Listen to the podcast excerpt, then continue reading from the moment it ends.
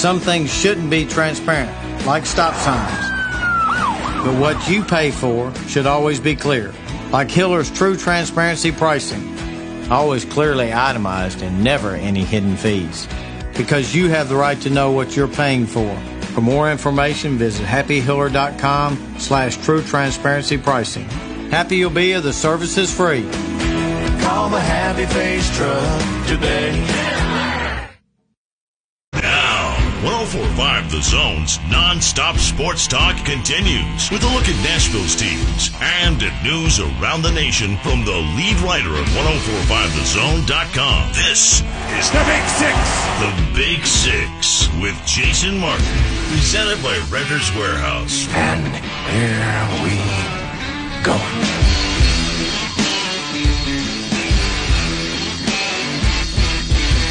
Big Six coming at you on a Thursday. How's it going, everybody?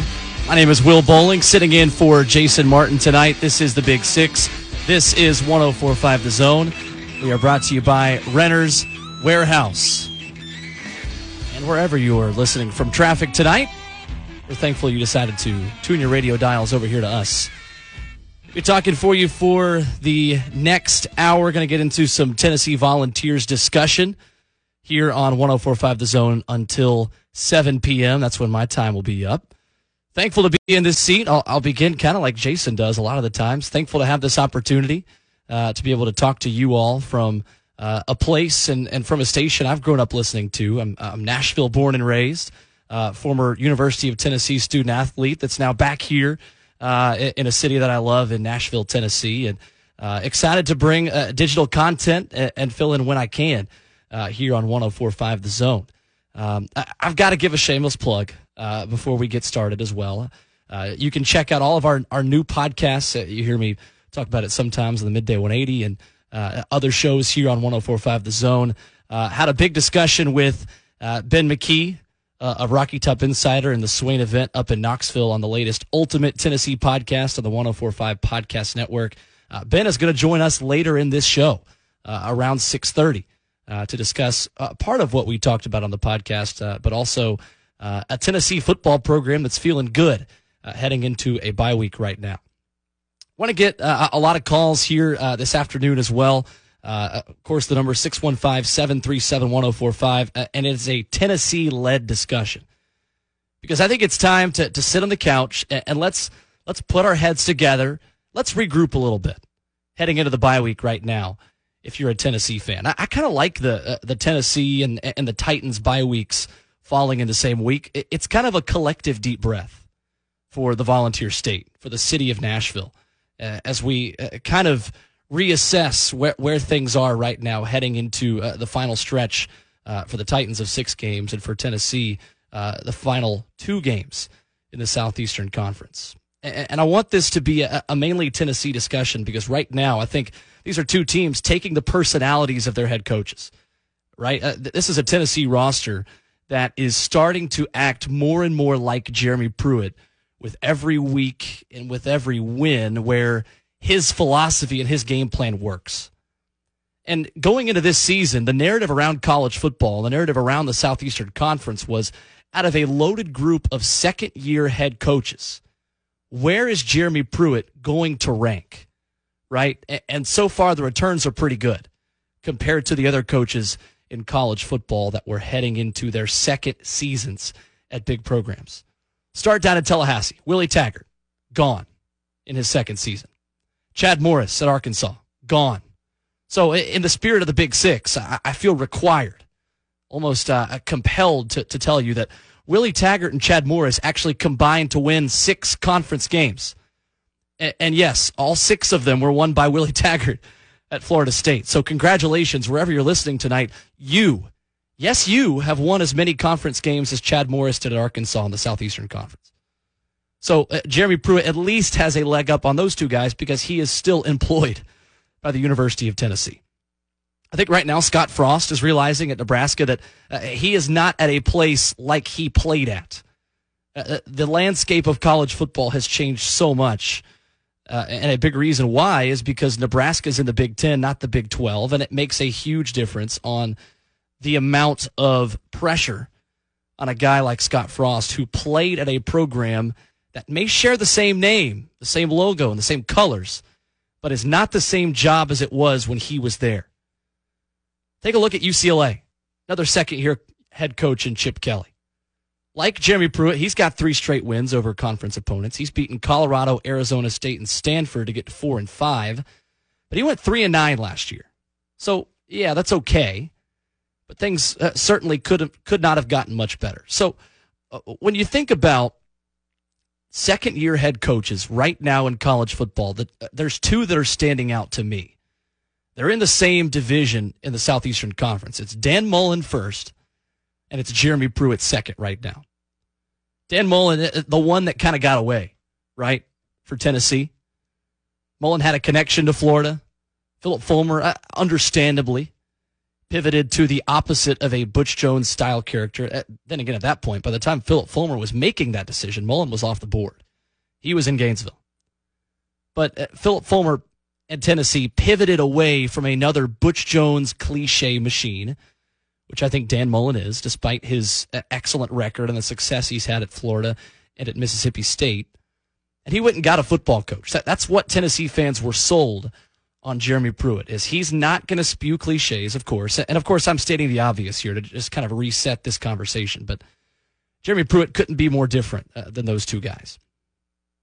Uh, if you're a Tennessee fan at this point, you're pretty happy with the way the past couple of weeks have been. And if there's one thing the Vols can hang their hats on, it's the fact that no matter how bad they are, they beat Kentucky in football. And that's exactly what happened up at Kroger Field uh, on Saturday. Here's my question for Tennessee fans at this point in the season. As we reassess, as we regroup, have you forgiven Jeremy Pruitt for the first two weeks of the season? Have you forgiven him? Have you forgotten the first two weeks of the season, which included a couple of abysmal losses? One against a team in Georgia State you didn't prepare for adequately. Second, a loss to BYU where you have the game won and you completely collapse. Completely collapse late in the game. Are you still upset if you're a Tennessee fan listening to me right now with Jeremy Pruitt's first two weeks of the season? Or are you just happy to be considered for a Florida Bowl game? And are you okay with the prospects of this team moving forward?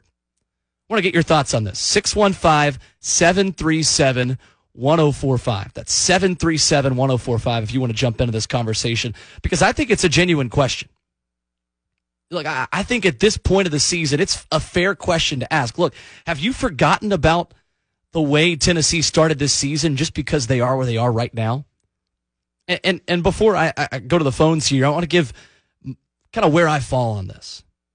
I think the sustained success over the past month or two it's almost made me more frustrated as to why two different Jeremy Pruitt teams, meaning the end of last year and the beginning of this season, just doesn't show up sometimes. Are we over that collectively?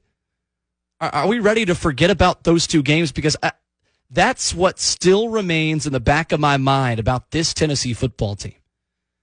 I get that Jeremy Pruitt is an X's and O's guy, and I've seen his adjustments uh, uh, looked pretty impressive against Mississippi State, against Kentucky, against South Carolina, teams where he's not given up points in the second half uh, against those last two. But it almost makes me question more, right? And, and this is not necessarily just a two game situation because if it was only Georgia State, if it was only BYU, maybe the conversation's a little bit different right? But it, how quickly did we forget as well the way Tennessee started last season, or uh, rather ended last season against Missouri and against Vanderbilt?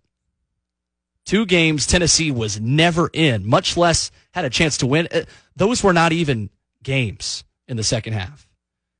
And, and the latter being inexcusable uh, here in Nashville against Vanderbilt, where a team just quite frankly didn't want to play for Jeremy Pruitt. So uh, on the other side, let's play devil's advocate. I, even if Tennessee wins the first two games, okay, let, let's say they go nine and three. Does the bowl game really look that much different? Let's assume, for the sake of conversation, that the Southeastern Conference gets two teams in the college football playoff, which at this point I believe will be the case with LSU and Alabama. The next team in that hierarchy for the Bulls, okay, Georgia goes to the Sugar Bowl. You play out that scenario, you've got Florida locked into the Citrus Bowl, likely, depending on how they finish. You've got then a 9 and 3 Tennessee or an Auburn team that's likely either 8 and 4 or 9 and 3. It's between those two teams for the Outback Bowl. And then if the Outback Bowl still chooses Auburn, well, uh, Tennessee's right where it would be, even if it beats Georgia State, even if it beats BYU, and you're still planning a trip down to Jacksonville to head to the TaxSlayer Bowl. So I, I don't know if there's much of a difference. And maybe that's a reason why Tennessee fans wouldn't be as frustrated with the results of the first two games. Here's another reason not to be frustrated. Does Tennessee still regress to the mean of seven or eight wins, even if the Vols beat Georgia State and BYU? I think that argument could be made, right? I, I think that maybe the success that Tennessee is having right now is a product of the losses and the lumps they took early on in the season because I don't know if this team learns the lessons it does in weeks one and two without losing to eh, one or, or maybe both of those football teams. 615 737 1045 if you want to jump in. Let's let's take some calls of this. Let's go to Mike, uh, who's standing by to, uh, to, chat with us. Mike, welcome in. Hey, man. Yeah, I, it's funny. You stole my thunder a little bit right there because I was I was just about to say. I, first off, I could care less about the. the I, I want to finish strong, but I'm I'm pursuing the guy from a standpoint of early on in this season, I would have said you could have brought Tony Robbins in and said, "Hey, it's mental. It's not their athletic ability; it's their mental belief." And and now they're starting to buy in and believe. And so th- when you get that point together and you put that with the football coach, now he can start to do something. And and I think that's. uh I, I would have said get Fulmer in there to pull him aside and go, look, you're not getting fired. Build your program. Sure. And if you can do that, now we'll start to. And I, I think we're doing that right now. And I'm I don't care the rest of the season. Sure, I want to win and go to a bowl game. I can care which one. I care less what we go to. But I'm looking at next year, going. That's when I've got two kids there now. I want them to have a season where they go, you know what? Hey, this was fun now, and I can already tell they're starting to have fun going to games, and and, and we're hey, we we you know we pulled that one out, we won it, that was fun. That's going to be a fun year next year. So I'm looking ahead to next year, and I think he's doing. I'm a supporter. Yeah, thanks for the call, Mike. And you know, I, I think you make some good points there, and and and the momentum that, that Tennessee has gained, I think is is certainly. Look, I mean, if you lose to BYU and Georgia State in weeks seven and eight, this is a completely different conversation. It's the fact that Tennessee rebounds from the way it started this season. Um, but also, and I spoke about about this with Ben McKee on my Ultimate Tennessee podcast here on our our Zone Podcast Network this week. You're hearing these players start to sound a lot more like Jeremy Pruitt than Butch Jones.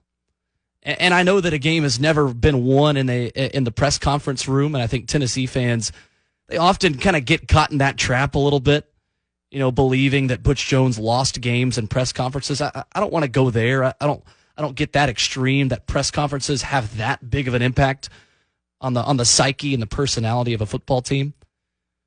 But when you assess Jeremy Pruitt's past success, uh, you assess uh, the the leaders he has coached with I think it's an awfully good sign that that players are starting to sound more and more like him. And, I think uh, the example of the guy who's taken his personality the most is Jarrett Guarantano, who looks like a completely different player uh, recently against Kentucky. Uh, and I think at this point he gives Tennessee the best chance to win at the quarterback position. John, you are on deck. We will get to you in a couple of minutes. This is the Big Six. My name is Will Boling. This is 1045 The Zone. Get some more of your phone calls, get some more Tennessee discussion, and we come back.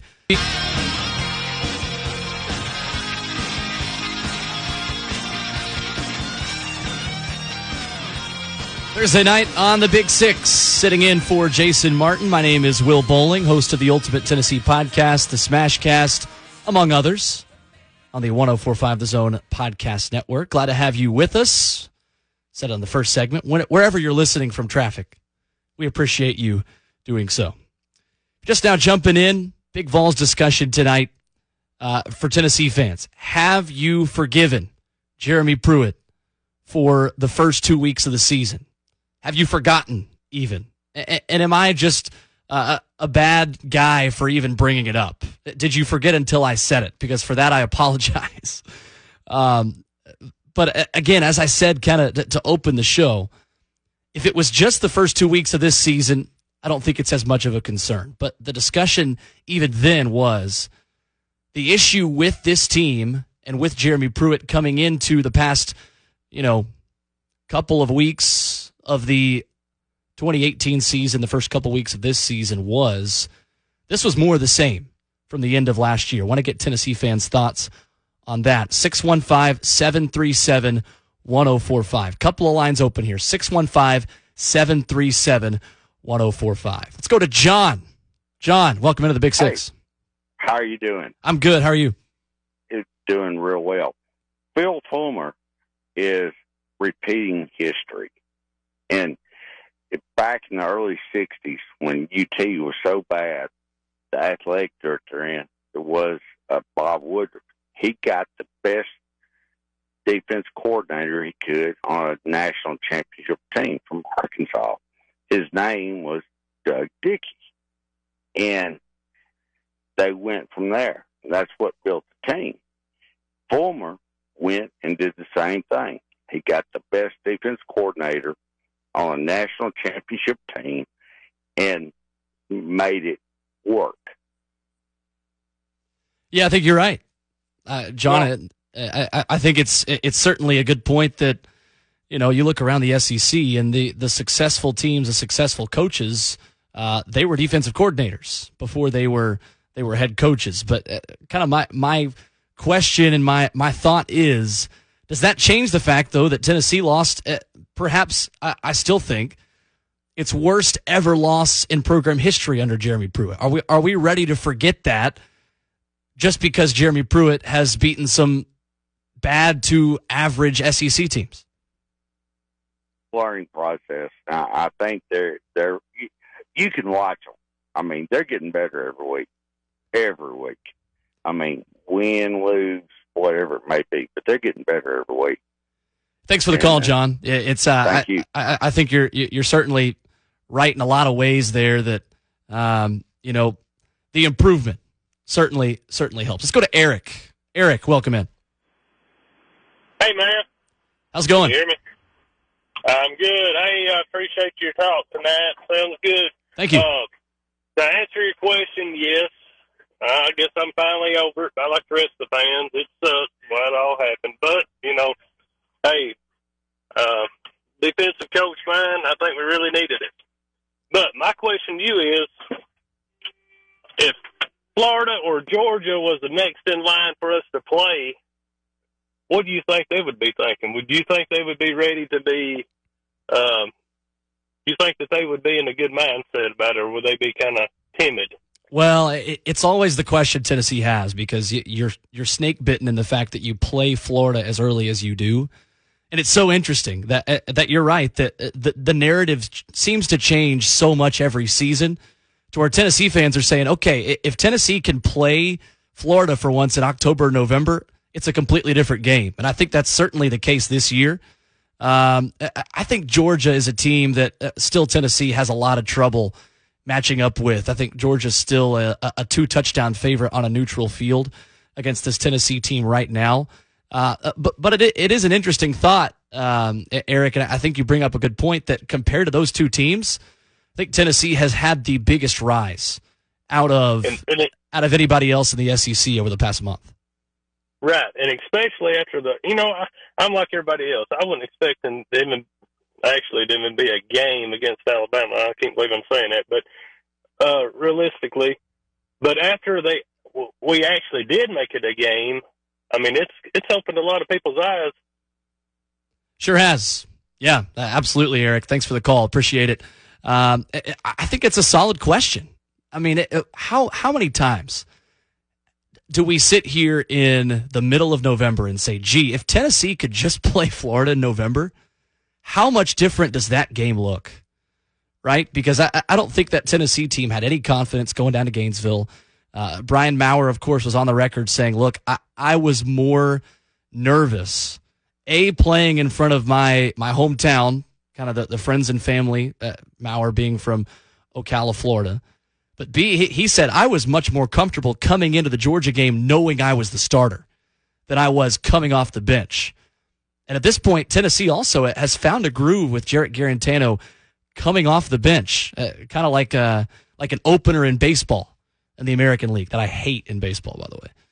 But it's working for Tennessee, uh, and I think you're you're likely going to see that come to an end next week, though, when when Tennessee will probably probably we'll ask Ben McKee this here in a couple minutes uh, start Jarrett Guarantano against Missouri. Let's go to Ron on line one. Ron, welcome in. Yes, sir. You know, um, I think we can forgive uh, the first two games. Absolutely. You know, Pruitt started with a young team. Uh, he's built this team. Uh, he had to get rid of some bad habits from previous coaches. Uh, he come in and he had to set down a certain, you know, guideline on, hey guys, this is the way we're going to train. This is the way we're going to practice this is the way we're going to do things. And, you know, maybe some of them didn't look at it and didn't want to do it that way, but uh, they're kind of coming on board now. And the ones that didn't, you know, hey, I guess they're sitting on the bench now. But uh, the fact of it is, is Tennessee, look at the Alabama game. You know, uh, how would that game turned out if Maurer hadn't got hurt? You know, I mean, you could look at it and say, well, Tua got hurt too. But at the same time, we played uh, South Carolina. We played a good game against Kentucky this past Saturday, and uh, I'm looking forward to see how the rest of the season goes. And uh, I think it's uh, shut a lot of mouths that's been running about Tennessee and running Tennessee down. And I think we're going to see, you know, a whole lot better team next year. Yeah, thanks for the call, Ron. I, I think you make a lot of good points. And uh, to play devil's advocate, though, even if you aren't doing things the right way and don't have the right culture, you should still beat Georgia State.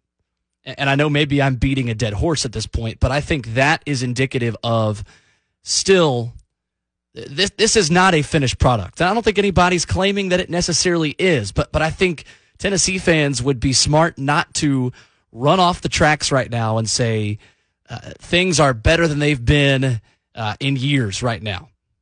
Maybe that's true in in a couple months. Maybe that's true if Tennessee wins out uh, and goes eight and five and, and beats another Big Ten team in the TaxSlayer Bowl because that's if there's one thing Tennessee does, it's it's beat Big Ten teams in Jacksonville.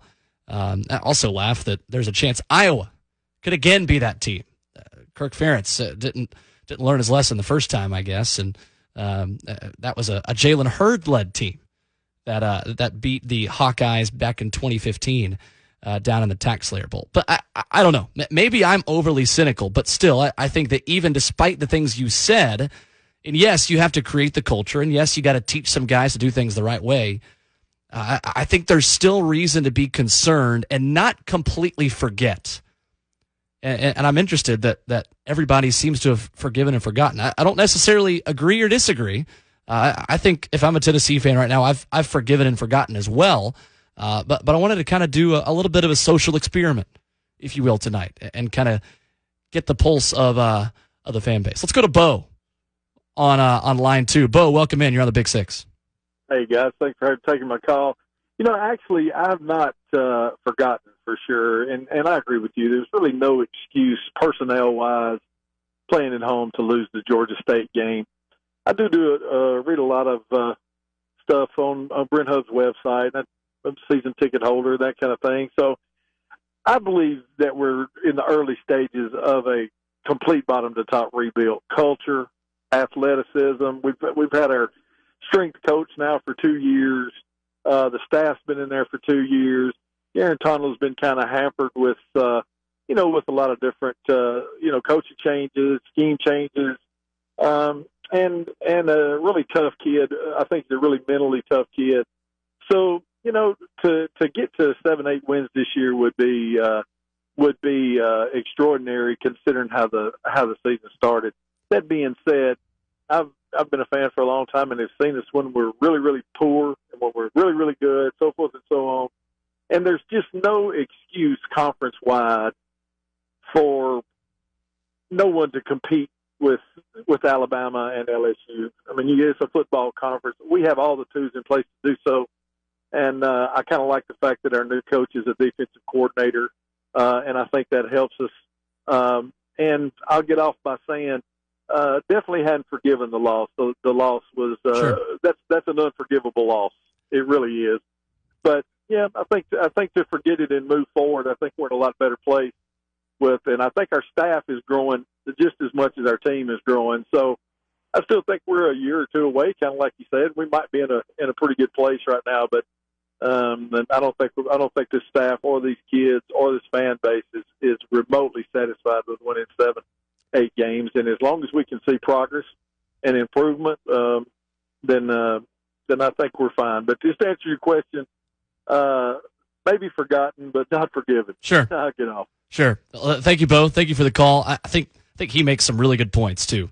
Um, that that uh, you you can forget maybe a little bit. Maybe that's the balance we find here. You, you forget, but not completely forgive. Coming up next, uh, Ben McKee, co-host of the Swain event, writer for RockyTopInsider.com up in Knoxville. He's going to join us. I'm going to ask him the same question, uh, and we're also going to get uh, kind of a regroup uh, on the bye week from somebody on the radio up in Knoxville. This is the Big Six. My name is Will Boling. We'll be right back here on 104.5 The Zone.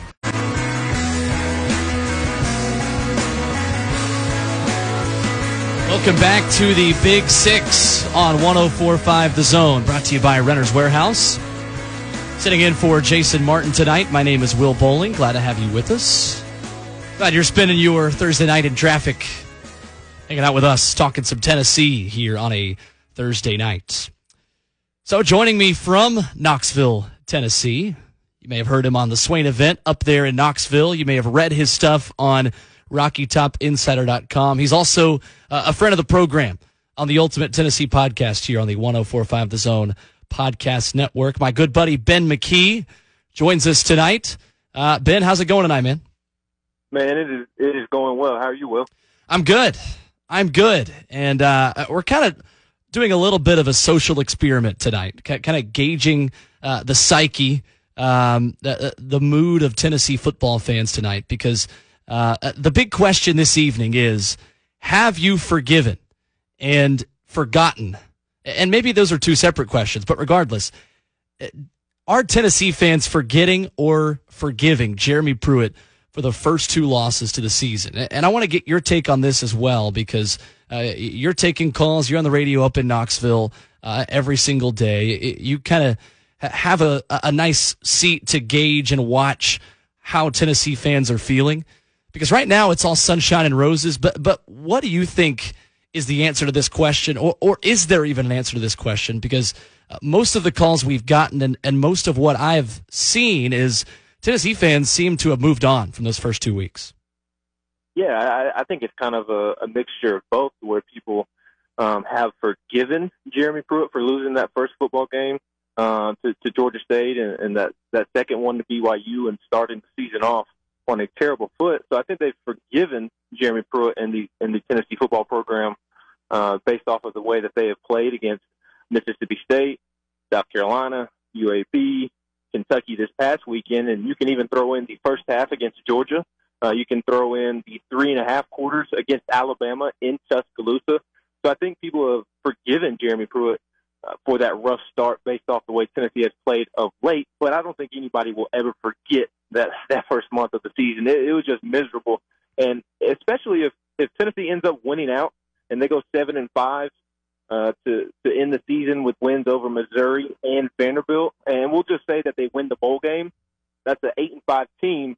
I think people will always remember that that horrible start, especially the, the BYU game and the Georgia State game, because then at the end of the season, if you won your bowl game and you're sitting at eight and five, then the the conversation all summer long is going to be, well, had they taken care of business and beaten Georgia State, beaten BYU, that's a 10 win football team. And I don't blame anybody for thinking that. So I think it's a, a little bit of both. Now, they can go out and really uh, ruin all of the, I guess you can say, respect that they, they've built up or, or the trust that they've built up if they go out and uh, have a stinker against Missouri, especially Vanderbilt. Uh, Tennessee should most definitely beat Vanderbilt. Missouri will be a little bit tougher because it's on the road, but uh, the feeling of trust can quickly go away if they don't handle business these uh, these next two weeks.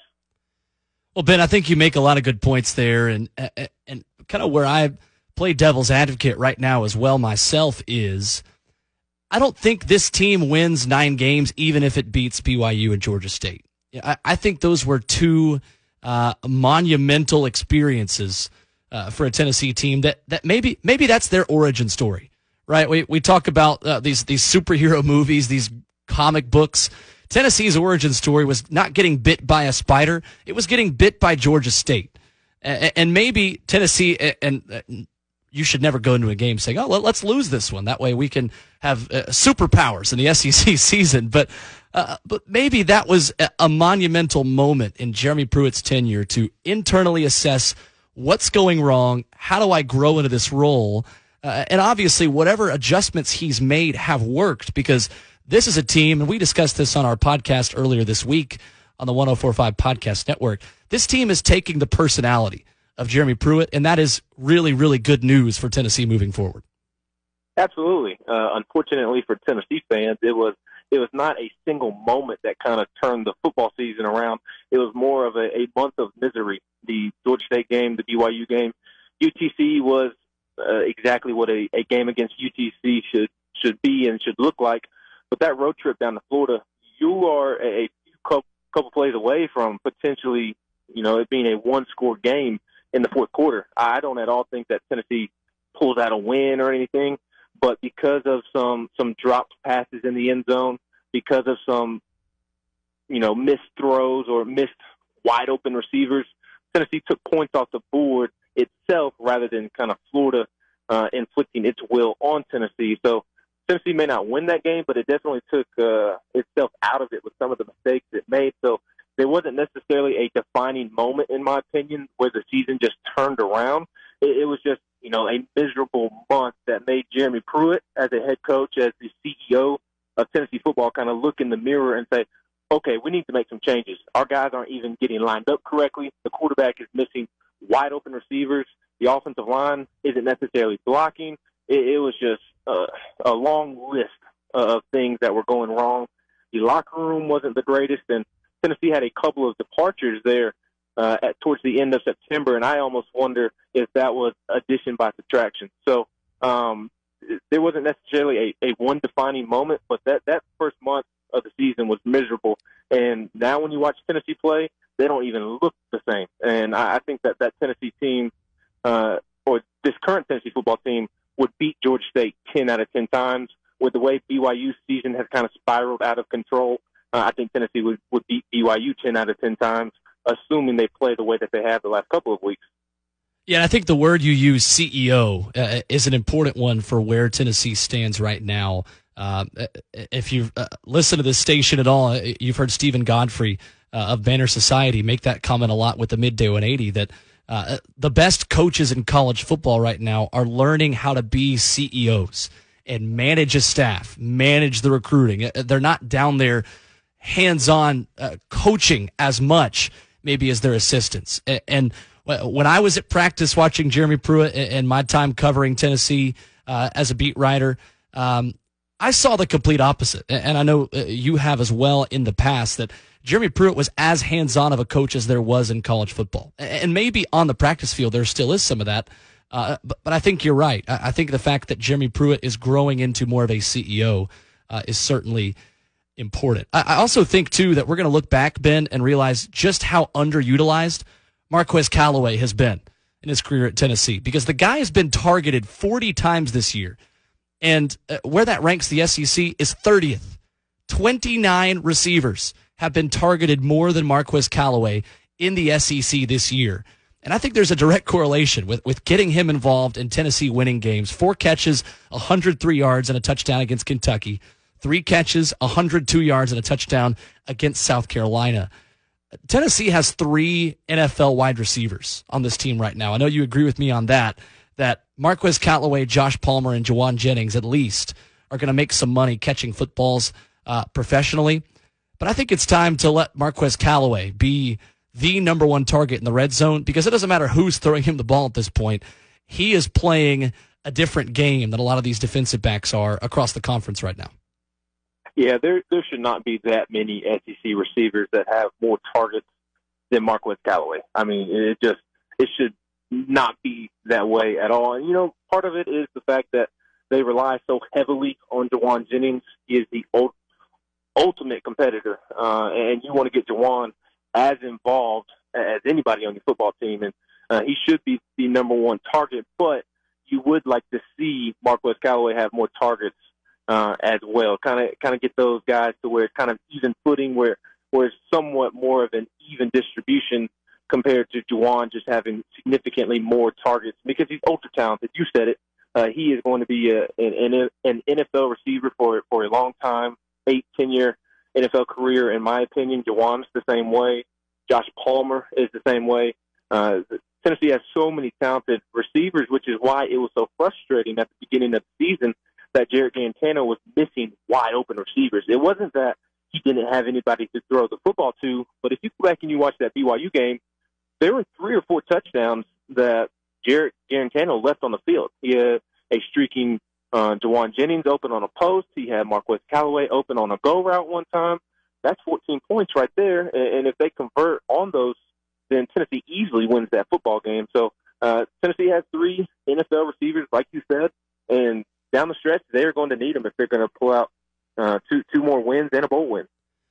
Ben McKee of Rocky Top Insider in the Swain event up in Knoxville. Ben, I, I feel like you, I don't know if you get a ribbon or a medal, uh, maybe a cookie that I can send you.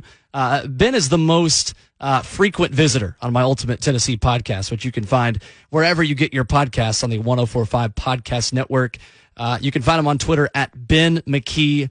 14. Uh, always good stuff, man. Good to catch up with you. And uh, we appreciate you you joining us. Yeah, man, I appreciate you having me on. I'll take a gold sticker. All right. we're back in kindergarten or, or, something along those lines. Maybe a sticker of a cookie. How about that? We'll, we'll yeah, combine the two. I, I like it. We can uh, throw it back to kindergarten and pre-K. Good stuff, man. Appreciate it. Uh, ben McKee doing a great job. You can check his his stuff out at RockyTopInsider.com. Does a great job covering Tennessee athletics. When we come back, I'm gonna I'm gonna dust off my soapbox. Penny Hardaway, Memphis you are on the hot seat when we come back in the Big Six on 1045 The Zone. Final segment on the Big Six. Sitting in for Jason Martin tonight. My name is Will Boling. As we wrap things up tonight from downtown Nashville, Tennessee, you can find me on Twitter at Will underscore boling. That's B O L I N G. Uh, like the arena, not the sport, uh, is usually what I tell people. Uh, no, I'm not related to Thompson Boling either. Sometimes I tell people I am just to kind of mess with them, kind of see what gauge the reaction before I really tell them the truth. But no, no, uh, uh, I'm not related to Thompson Boling. All right.